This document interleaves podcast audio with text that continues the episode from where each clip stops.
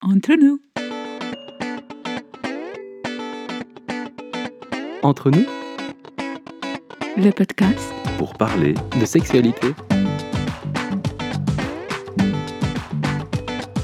Par vous, avec vous.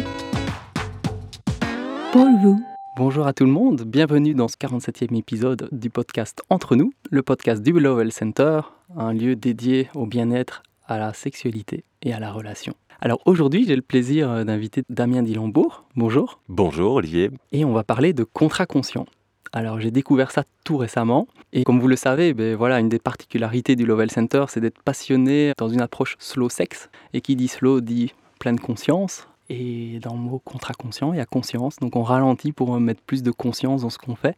Et on va aborder ce podcast un peu, effectivement, on ne parlera pas directement de sexualité, mais en fait, c'est tout ce qui englobe la relation et qui impacte directement finalement la sexualité. Je trouve qu'il y a beaucoup de pistes modernes et de sagesse dans le contrat conscient, et je demanderai à Damien de développer tout ça par la suite. Pour démarrer, est-ce que tu peux te présenter? Donc je suis avocat, accessoirement. Je suis d'abord et euh, surtout papa de trois enfants que j'ai eu avec mon épouse et associée, Catherine.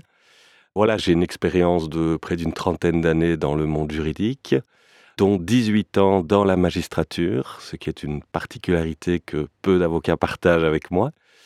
Et donc voilà, depuis 2018, j'ai repris une carrière de consultant et puis d'avocat, en ajoutant à mes compétences juridiques une expertise dans des domaines plus soft skills, tout ce qui touche à l'accueil des émotions, l'énéagramme, une formation en coaching, business coaching plus global.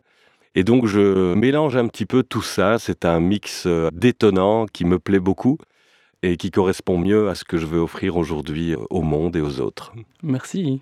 Euh, je suis vraiment très très enthousiaste à ce podcast qui est un peu probablement insolite pour les gens qui vont le découvrir. Qu'est-ce que le contrat conscient vient faire dans une série de podcasts sur la sexualité? Mais comme on le disait en aparté, ben, quand on parle de conscience, c'est-à-dire qu'en ralentissant, on devient plus intime finalement. Comme tu disais, on se rapproche, on réduit les distances entre les gens et on s'implique vraiment euh, fortement en fait dans ce qu'on veut faire. Et l'authenticité, c'est à la fois mieux se connaître et amener euh, tout un chacun à se, se rencontrer.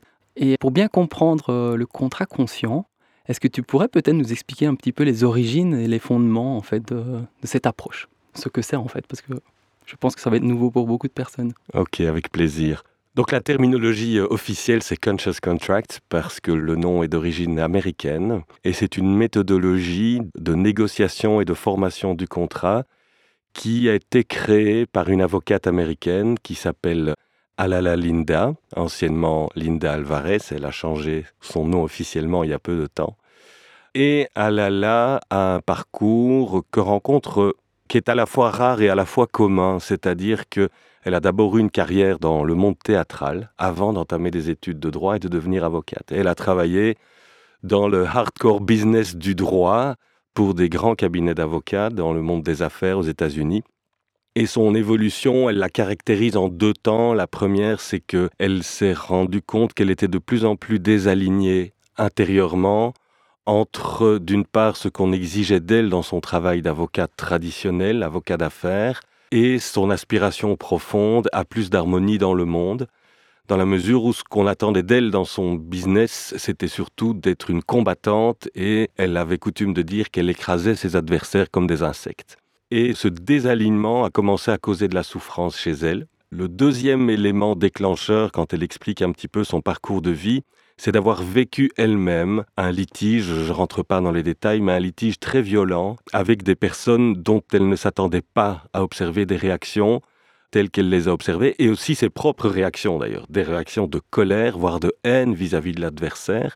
Et à un moment, elle a pris conscience qu'elle était elle-même, dans sa propre vie, complètement désalignée. Et donc, elle a eu cette intuition de dire, je suis juriste, je suis avocate, mais je suis dans la colère, dans la rancœur, et donc je ne vais pas pouvoir produire quelque chose de positif de ce litige si je continue sur cette voie-là.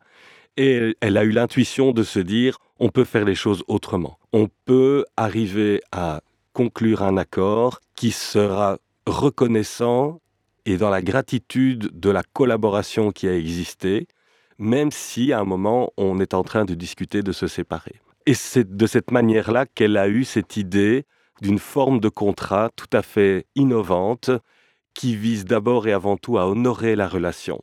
et pas à régler des comptes et à montrer qui est le plus fort, qui est le plus puissant. Hmm.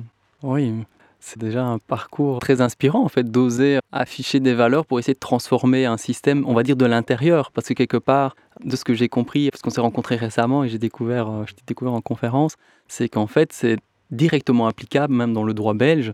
C'est-à-dire c'est une approche et une méthode pour utiliser tout outil juridique existant, mais en le faisant en conscience en fait, et de mettre de l'humain là où peut-être il en manque parfois et on a plus tendance à se taper dessus ou à créer de la rancœur qu'autre chose. On entend souvent qu'en justice, euh, il n'y en a pas de justice et qu'en fait, il y a un gagnant et un perdant quelque part. Et c'est un peu rude d'entendre ça quelque part, parce que c'est souvent on fait appel à la justice quand il y a vraiment un conflit fort à gérer. Et c'est pourquoi ça me touche de pouvoir développer cette thématique avec toi aujourd'hui au micro, c'est que quelque part, comme on est tous différents, avec des vécus et des bagages différents, c'est normal que pour n'importe quel sujet qu'on ait des opinions qui divergent, qui soient différentes. C'est l'altérité, on est tous différents. Donc naturellement, et si cette différence peut être comprise comme une source de créativité, d'innovation, de rencontre, de foisonnement, de bien-être, c'est positif. Et souvent, mais ben, quand on est en désaccord ou, ou bien qu'on a des avis différents, on fait un raccourci avec désaccord, conflit, alors qu'entre les deux, ben, il y a cette nuance du naturel de dire qu'on est différent. Et que avant même d'être euh, en conflit, il y a toutes des étapes et une graduation, un spectre très très large, avant même aussi, au-delà du conflit, de dire on est presque en combat et on doit avoir une tierce personne qui doit nous arbitrer. Et la beauté du contrat conscient que tu disais, c'était de, tu me corrigeras hein, si les termes ne sont pas tout à fait adéquats, mais c'est de rendre les gens autonomes et c'est-à-dire de permettre à la relation de grandir ensemble plutôt que d'attendre qu'une tierce personne qui ne connaît pas la situation doit arbitrer et finalement, ben, on n'est pas dans une autonomie et on ne grandit pas ensemble. Le conflit est plutôt une source de séparation plutôt qu'une source de croissance Tout à fait. et de bien-être. Et le fait que c'est aussi quelque chose de plus évolutif parce que le contrat, ce qui m'avait interpellé, moi-même ayant vécu des histoires en justice qui ne sont pas amusantes du tout, on a l'impression que le droit est très figé et bloqué mhm. et orienté problème en fait. Sur base de quelques réflexions, est-ce que tu pourrais nous présenter un peu quels sont les fondements, les piliers sur lesquels repose le paradigme et la vision du contrat conscient? Avec plaisir. La phrase qui me vient à l'esprit en t'écoutant, c'est que sans altérité, il n'y a pas de relation. Et que c'est le cœur même de la relation que l'altérité. Si on est tous les mêmes, si on est tous des clones, la relation est sans intérêt. Mm. Et foncièrement, nous sommes des êtres relationnels. J'ai relu récemment un ouvrage qui m'avait beaucoup marqué il y a une vingtaine d'années de Jean-Jacques Wittezal, qui est de l'école de Gregory Bateson Palo Alto, qui s'appelle L'homme relationnel et qui met très bien en évidence la manière dont le conflit est aussi une manière de relation. Et parfois même le conflit est la seule manière de maintenir une relation avec un tiers. Hein. Et donc il faut bien prendre conscience du fait que notre relation au conflit, elle est largement inconsciente et or elle surdétermine toute une série de choix que l'on va faire lorsqu'on entre en communication avec quelqu'un avec qui on n'est pas d'accord. Ça c'est la première réflexion qui me vient à l'esprit.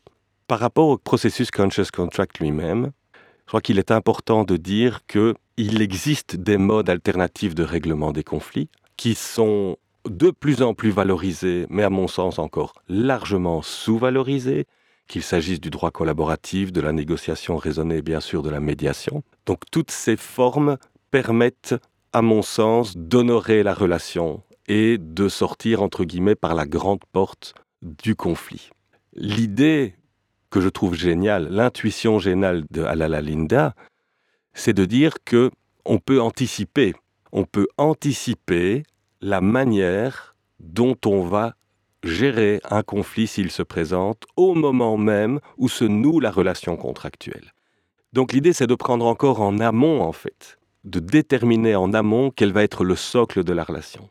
Et donc l'un des points majeurs du conscious contract, c'est d'intégrer dans le contrat lui-même un processus d'accueil du changement et de résolution des désaccords. Si tu veux, le point de départ du conscious contract, c'est de dire qu'on va se disputer. Parce qu'on ne pourra pas tout le temps être magnifiquement aligné. Hein, tu connais bien la question des relations de couple, notamment via la sexualité. On sait que dans la vie, on n'est pas systématiquement totalement aligné dans une relation, même une relation aussi forte qu'une relation intime de couple a fortiori dans une relation d'affaires. On sait qu'il y aura des désalignements et des désaccords. L'illusion du contrat traditionnel, c'est de penser que c'est mal et de porter un jugement là-dessus en disant non, non, le contrat qui se passe bien, c'est le contrat où il n'y a pas de désaccord. Et donc on crée une espèce de fiction où il y a une espèce de réalité éthérée, idéalisée, qui est la relation où tout se passe toujours bien. Et chaque fois qu'on dévie de ce chemin, c'est mal, c'est un problème. Et en réalité, le conscious contract part d'un paradigme différent, qui est de dire non, on sait qu'il y aura des désaccords, mais on va décider au moment où tout va bien, au moment où on se serre dans les bras et on sabre le champagne parce qu'on a signé un chouette contrat, c'est à ce moment-là qu'on va décider, et quand les choses tourneront mal, qu'est-ce qu'on va faire? Parce qu'il y a le conflit personnel et puis il y a les circonstances inconnues. C'est-à-dire que dans un contrat qui va durer six mois, un an, dix ans, vingt ans, il est évident que des événements imprévus vont se produire. L'intérêt du conscious contract, c'est de dire, OK, si ça se passe, qu'est-ce qu'on fait? Partant du principe qu'aujourd'hui, je ne sais pas quelle sera la bonne solution dans un an, dans cinq ans, dans dix ans. Et donc, je laisse le champ ouvert, alors que le contrat traditionnel va énumérer toute une série d'hypothèses en disant, s'il se passe ceci, alors voilà comment on va résoudre le problème. Avec en plus la dimension très importante dans le contrat habituel, traditionnel, qui est la notion de faute. C'est-à-dire que c'est la clé de voûte de toutes les clauses du contrat qui commencent généralement dans le cas où il y a un retard de livraison, il y a un retard de paiement, il y a ceci, il y a cela. C'est les what if clauses, comme on dit en anglais, et qui vont constituer le cœur du contrat et qui s'articulent très largement, je ne veux pas être caricatural, mais très largement autour de la notion de faute. Et donc ça induit toute une série de comportements relationnels, évidemment, ce socle du contrat, puisque si je veux ne pas perdre, il faut que je prouve que tu es en tort, que tu as commis une faute. Si je veux obtenir une indemnité, je dois démontrer que c'est par ta faute qu'est survenu tel et tel événement dommageable au contrat. Le pari du conscious contract, c'est on oublie cette question de faute. Et on dit, il y a un conflit, il y a un désaccord, il y a une circonstance imprévue, comment va-t-on utiliser cette situation pour améliorer encore la qualité de la relation?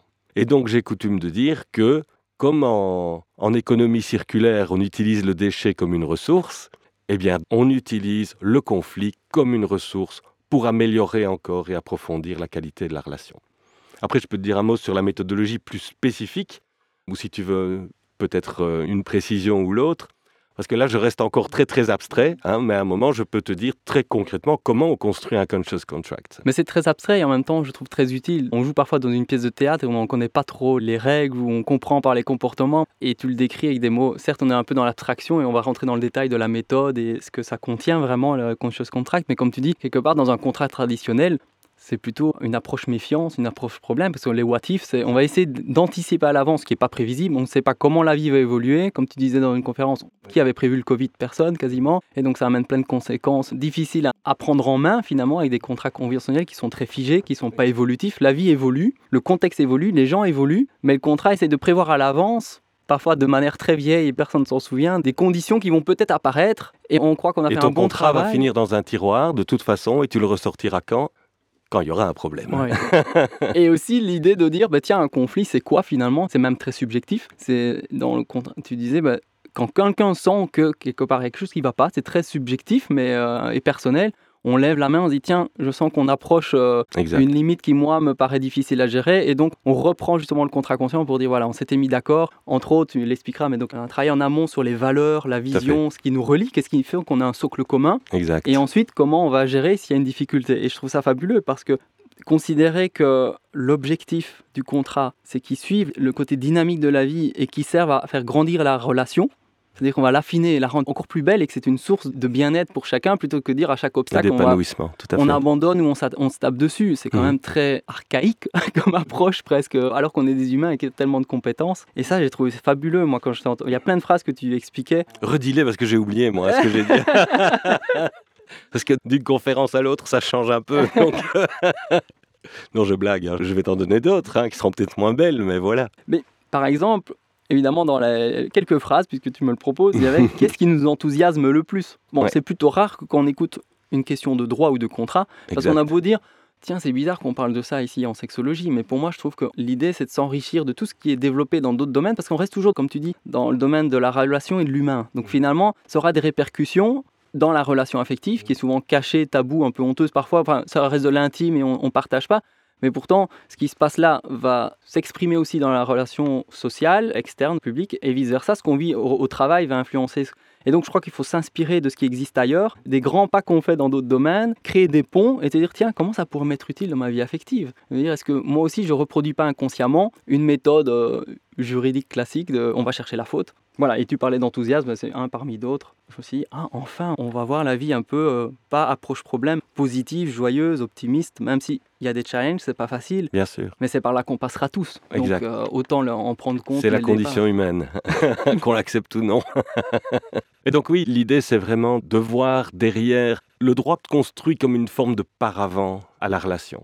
Une autre phrase que je trouvais sympa aussi, c'est euh, Je suis là pour que ta vie soit plus florissante. Mmh. Donc, quelque part, on est là en support de l'autre. On n'est pas là pour l'écraser ou de gagner ou que l'autre soit nous comprendre sans même rien dire ou soit à notre service, mais qu'on est au service de l'autre et de la relation. Parce que finalement, même dans des partenaires commerciaux, puisque ça vient plutôt de ce domaine-là, on est là pour que le business de l'autre aille mieux. Et parce qu'on est ensemble, on est plus fort ensemble. Exact. Et quelque part, il y a un côté, qu'est-ce qu'on est en train d'honorer et de célébrer dans le fait de travailler ensemble? Ou sinon, autant travailler avec des personnes autres. Et euh, voilà, c'est toutes des petites phrases qui m'ont touché et je me suis dit, oh, ok, la sexologie pourrait grandir grandement parce qu'implicitement, quand on dit, ah, j'aime quelqu'un ou je suis en couple avec quelqu'un, ça sous-entend plein de choses. C'est comme s'il y avait un contrat implicite parfois.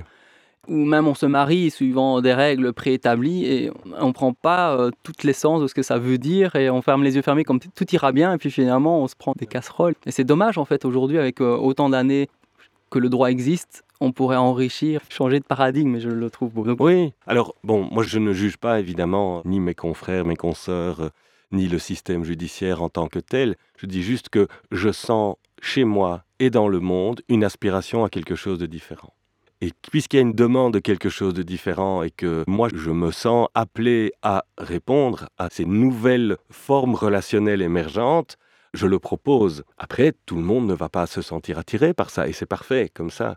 Mais effectivement, cette idée que le contrat, comme je le disais, ne serve plus de paravent à la relation, mais comme support de la relation, pour moi, cette idée est très puissante. Et tu parlais des litiges judiciaires. Donc, moi, je t'ai dit, j'ai quand même près de 30 ans maintenant de pratique judiciaire, dont 18 ans en partie au parquet, en partie comme juge. J'ai tranché des centaines de litiges. Et de manière un peu caricaturale, je dis souvent qu'il n'y a pas un gagnant et un perdant dans une procédure judiciaire. Il y a généralement deux perdants. Et euh, c'est le processus qui veut ça. C'est-à-dire que, voilà, je peux te donner des centaines d'exemples où celui qui a gagné, entre guillemets, qu'est-ce qu'il a gagné? Il a rarement gagné tout ce qu'il demandait, jamais. Combien ça lui a coûté? En temps, en énergie et en argent. Hein et celui qui a perdu, n'en parlons pas. Et donc, l'idée, c'est de permettre aussi aux partis de construire leur propre système de justice. Tu parlais de l'autonomie tout à l'heure plutôt que le recours à un tiers oui, moi je crois que on a tout intérêt autant que possible à être autonome dans la gestion de ses relations et pas nécessairement devoir s'en remettre à un tiers qui va arbitrer pour toi, juger pour toi sur base de normes qui valent ce qu'elles valent, qui sont interprétées de la manière dont elles sont interprétées. Je parle là de la loi, mais même les clauses du contrat. Tu sais, la loi dit que le juge doit rechercher la véritable intention des parties. Alors, c'est très pratique sur le plan conceptuel, mais c'est évident que c'est une fiction. Hein. L'intention véritable des parties, comment le juge peut la connaître, sachant que, à mon avis, les parties elles-mêmes n'ont pas nécessairement vraiment conscience de leur intention au moment où elles contractent. Il y a plein de choses qui se jouent au moment du contrat, il y a des choses qui sont dites, il y a des choses qui sont conscientes et cachées, et il y a des choses qui sont véritablement inconscientes. Donc l'idée, c'est par un processus de construction d'interrogation, de questionnement, d'inviter les parties à se parler, à se parler vraiment. Et donc oui, il y a la question de l'authenticité. Tiens, qu'est-ce qui fait que j'ai envie de bosser avec toi? Qu'est-ce qui fait que j'ai envie de faire ce podcast avec toi? Parce que je trouvais que ton approche était intéressante, que les questions que tu m'as posées m'ont fait penser que tu pourrais guider cet entretien d'une manière subtile et intelligente, et que moi, de mon côté, je n'ai qu'une envie, c'est de pouvoir parler et partager de cette méthodologie qui m'a réconcilié avec le droit. Parce qu'en 2018, j'avais décidé de faire une croix sur le droit. Et j'ai un parallèle avec Alala Linda, sans prétention aucune, c'est qu'elle aussi, à un moment, elle a quitté le barreau, et elle a donné des cours de tricot. Et elle a dit, c'est fini le droit.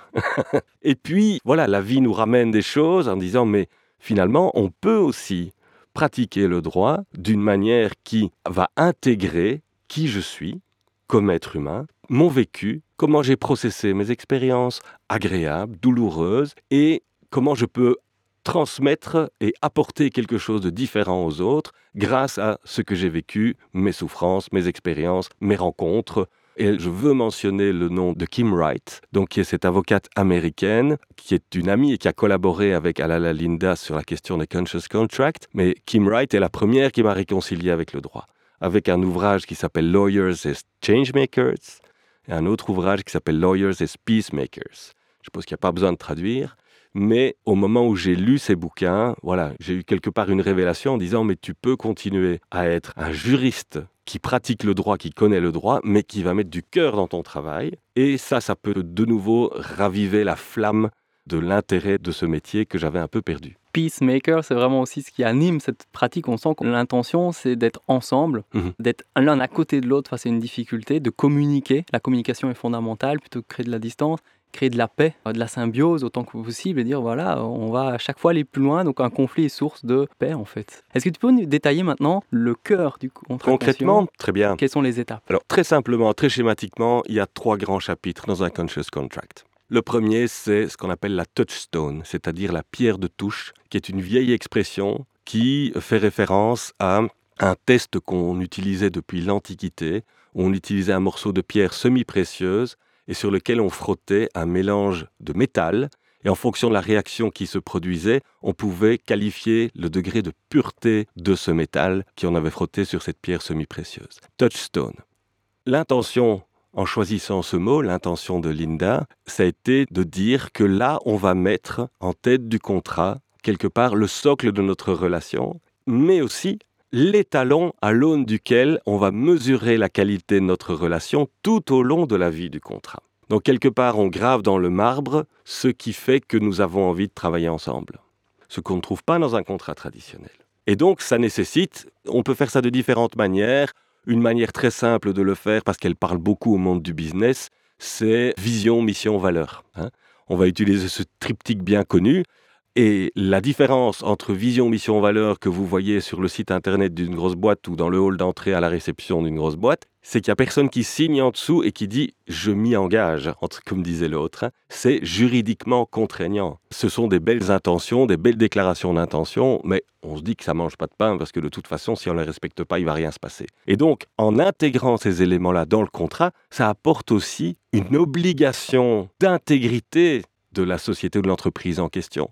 C'est de dire qu'il ne suffit pas de les proclamer, ces valeurs, ces missions et cette vision, encore faut-il les honorer. Et puisque vous l'avez mis dans un contrat, à ce moment-là, vous devez nécessairement vous y tenir. Et donc la force de l'engagement est tout à fait différente. Et donc ça, on va construire par un questionnement. C'est pour ça, ma pratique et ma formation de coach est intéressante. Enfin, je la ressens comme intéressante parce que je suis dans la pratique du questionnement. Qu'est-ce qui est important pour toi? Quel est le monde dont tu rêves? Qu'est-ce qui manque dans le monde? Qu'est-ce que tu voudrais qu'il se passe dans le monde? Et comment tu y contribues? Ça, c'est les missions. Et comment tu y contribues dans ce projet business bien précis? Et puis les valeurs, alors là aussi, c'est un peu bateau, sauf que c'est ce- le cœur de ce qui va faire la relation. Qu'est-ce qui est important pour toi dans la vie en général et dans la relation contractuelle qu'on est en train de construire? Et donc, j'interroge les parties et par un travail de questionnement et de synthèse, j'élabore un texte que je soumets ensuite aux parties en disant est-ce que ça vous parle ça? Et comme je l'ai partagé récemment, j'ai eu un témoignage récent qui m'a vraiment beaucoup touché et j'ai demandé l'autorisation à ma cliente de pouvoir en parler même sans citer son nom, dire le retour que j'ai eu en envoyant le projet de contrat, c'était c'est vraiment beau, c'est émouvant, c'est exactement ça que je voulais. Et je connais pas beaucoup d'avocats qui reçoivent ce genre de feedback et donc moi je suis super heureux de recevoir ça. Premier point, touchstone. Deuxième point, on peut même dire que c'est là le cœur du contrat, c'est ce fameux processus que j'appelle accueillir le changement et surmonter les désaccords. C'est qu'à ce moment du contrat,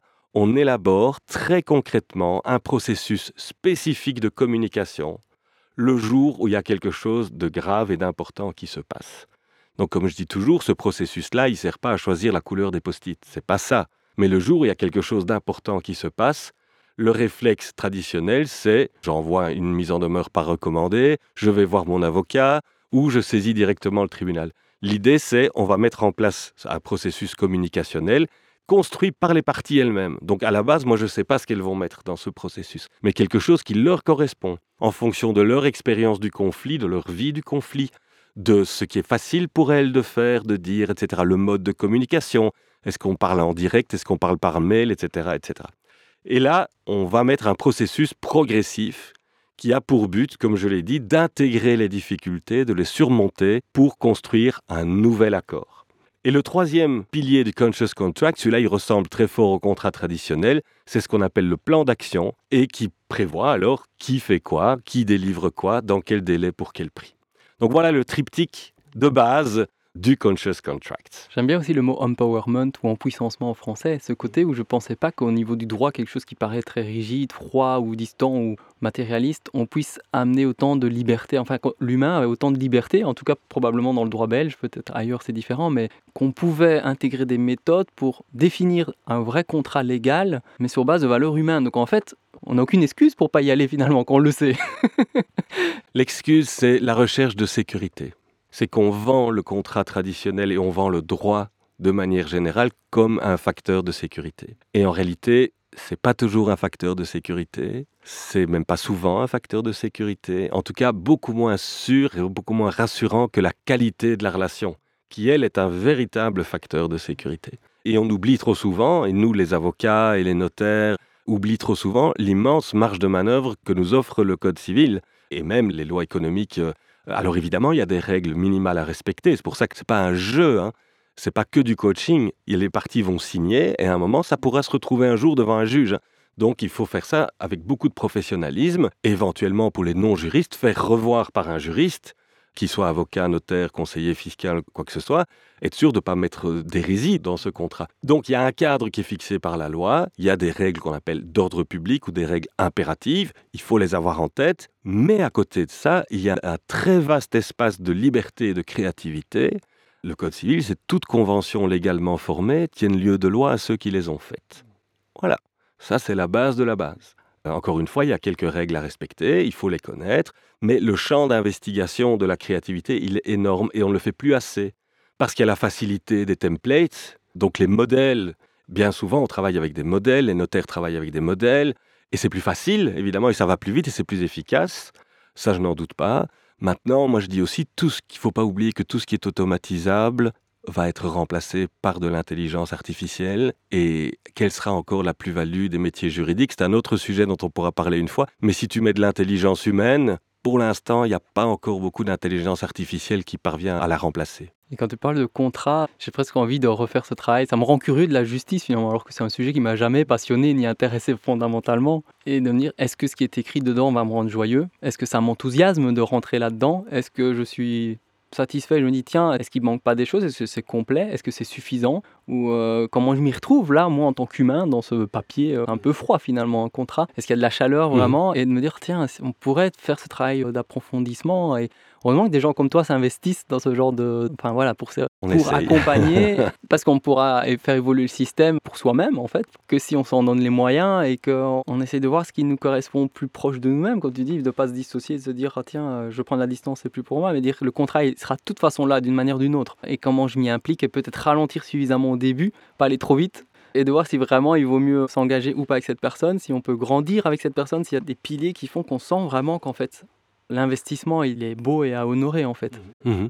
Je peux te dire que, alors j'ai pas de statistiques précises, mais il est arrivé que à la fin de ce travail sur la pierre de touche, donc euh, vision, mission, valeur, les discussions s'arrêtent là.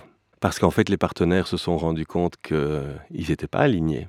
Et que ce qui était important pour eux dans la vie, c'était pas du tout la même chose, et c'était même incompatible. Dans ce cas-là, tu signes pas le contrat. Et tu évites, moi je pense, des années de souffrance. Et ce n'est pas un jugement de valeur sur l'autre, c'est ça qui est important aussi. Le fait de ne pas partager une vision du monde ne veut pas dire que l'un a tort ou que l'autre a raison.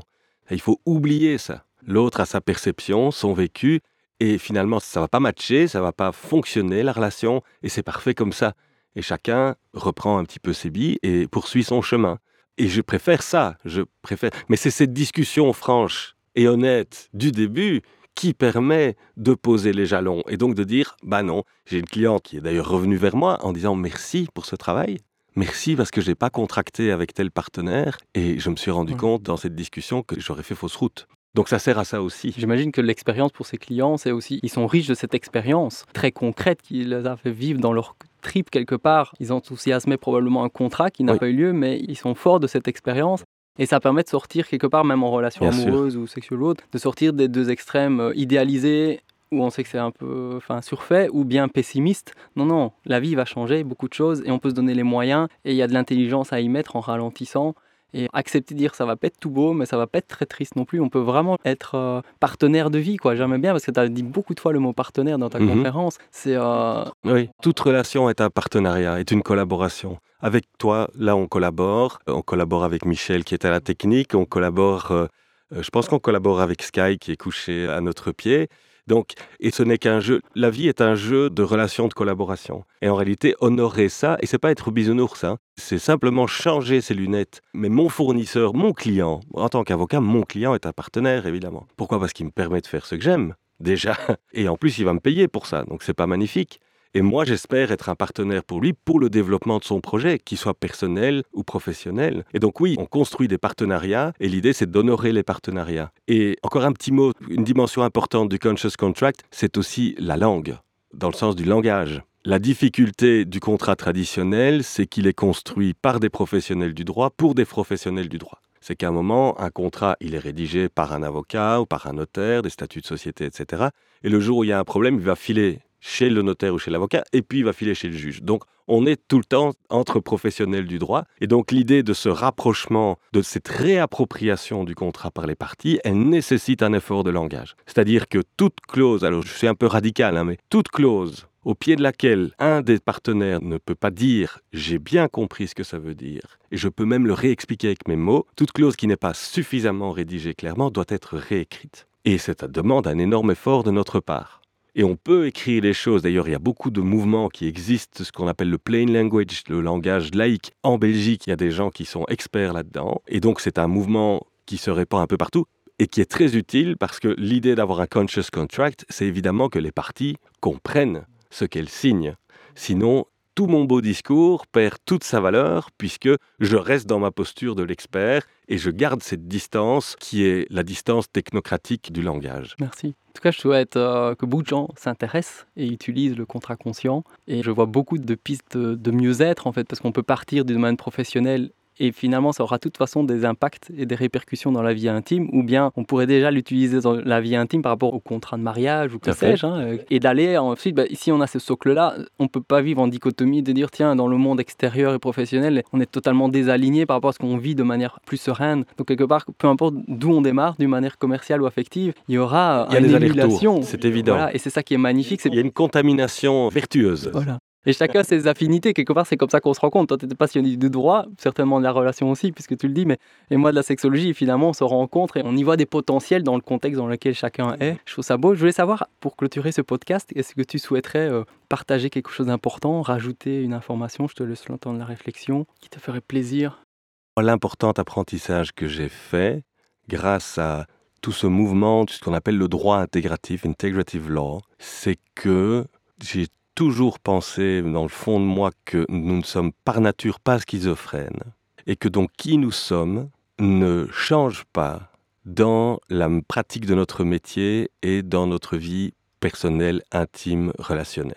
Et que ce à quoi j'aspire, d'abord pour moi-même et pour chacun qui le souhaiterait, c'est retrouver cette espèce d'alignement qui fait que tu es simplement qui tu es, que tu n'es pas obligé de porter un masque et surtout d'être en contradiction par rapport à tes valeurs quand tu pratiques ton activité professionnelle, des valeurs que tu porterais dans ton cœur et que tu croirais limitées à ton cercle privé intime, voire même à toi seul.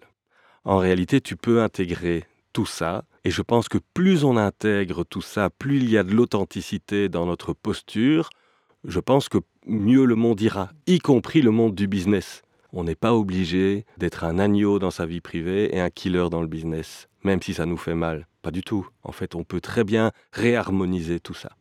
Et je pense que mon expérience personnelle de la vie du droit, notamment par les conscious contracts, c'est vraiment tendre à cette espèce d'harmonie, dire moi j'ai pas envie de provoquer des conflits de manière générale, pourquoi est-ce que je le ferais de manière gratuite et dans une dynamique de combat dans ma vie professionnelle? Et donc, pour moi, les choses sont très claires vis-à-vis des clients. C'est, il y a peu de chances que j'aille au tribunal avec vous. Donc, vous le savez dès maintenant. Et voilà. Et donc, ça, pour moi, c'est un message plus général. Cette question de l'authenticité, de l'intégrité. Je pense que les gens ont plus de capacité qu'ils ne le pensent d'aligner tout ça dans leur vie privée, dans leur vie professionnelle. Merci beaucoup Damien. Merci à toi. Comment les gens peuvent te contacter? On mettra les coordonnées évidemment, mais j'imagine que tu as des désirs, des souhaits pour ta pratique, cet outil qui se développe de plus en plus. Quelle est ta vision? Ok, je te remercie beaucoup pour ta question. Il y a deux choses, mais ma pratique à moi, c'est-à-dire que j'aspire à accompagner de plus en plus de personnes dans ce processus.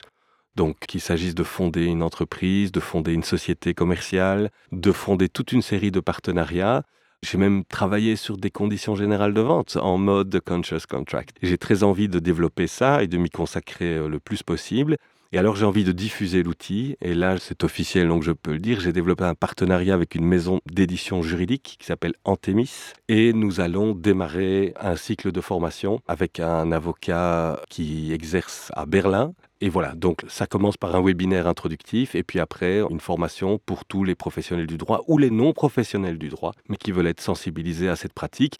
Et donc j'espère pouvoir comme ça faire contagion et faire des petits parce que je pense que plus nombreux on sera à travailler de cette manière-là, mieux le monde se portera, j'ose le dire comme ça. Merci. Et pour clôturer, notre rituel, c'est de terminer par une gratitude, quelle qu'elle soit, peu importe par rapport à qui tu es, ta vie, ton parcours. Ah ah alors la première personne qui me vient à l'esprit, c'est mon épouse et associée, voilà, Catherine, euh, qui m'a toujours euh, soutenu, voilà, ça fait 30 ans maintenant, donc 28 euh, ans de mariage, qui m'a toujours soutenu dans ces changements de vie, aussi ces changements de cap, les hauts, les bas, et j'ai la faiblesse de penser que nous nous sommes soutenus mutuellement, mais en tout cas j'ai beaucoup de gratitude pour elle, de m'avoir accompagné et de m'avoir aidé à grandir aussi par sa vision du monde, par sa vision, et elle est avocate aussi, donc on a pu beaucoup échanger sur ces questions de c'est quoi le droit finalement, c'est quoi la relation, la structure juridique, elle sert à quoi? Et sur le plan personnel, évidemment, sur nos visions du monde. Nous échangeons toujours beaucoup. Ça a commencé comme ça notre relation et on en est toujours là aujourd'hui. Donc j'ai beaucoup de gratitude envers elle. Merci. Très joli, c'est très en cohérence avec euh, la thématique du podcast. Eh bien, le prochain podcast, ça sera justement avec euh, Catherine pour le prochain mois prochain épisode. Et puis euh, j'imagine, j'espère en tout cas, fort de ton expérience, expertise, euh, voilà, savoir-faire, qu'on pourra peut-être développer d'autres euh, épisodes de podcast sur cette thématique du contrat conscient et ce que ça implique et qui pourrait être utile pour les gens. Avec plaisir. Des petits coups de pouce comme ça qui font que la vie devient plus belle pour tout un chacun. Merci. Avec plaisir. Merci beaucoup Olivier. Entre nous. Entre nous. Le podcast pour parler de sexualité. Par vous. Avec vous. Pour vous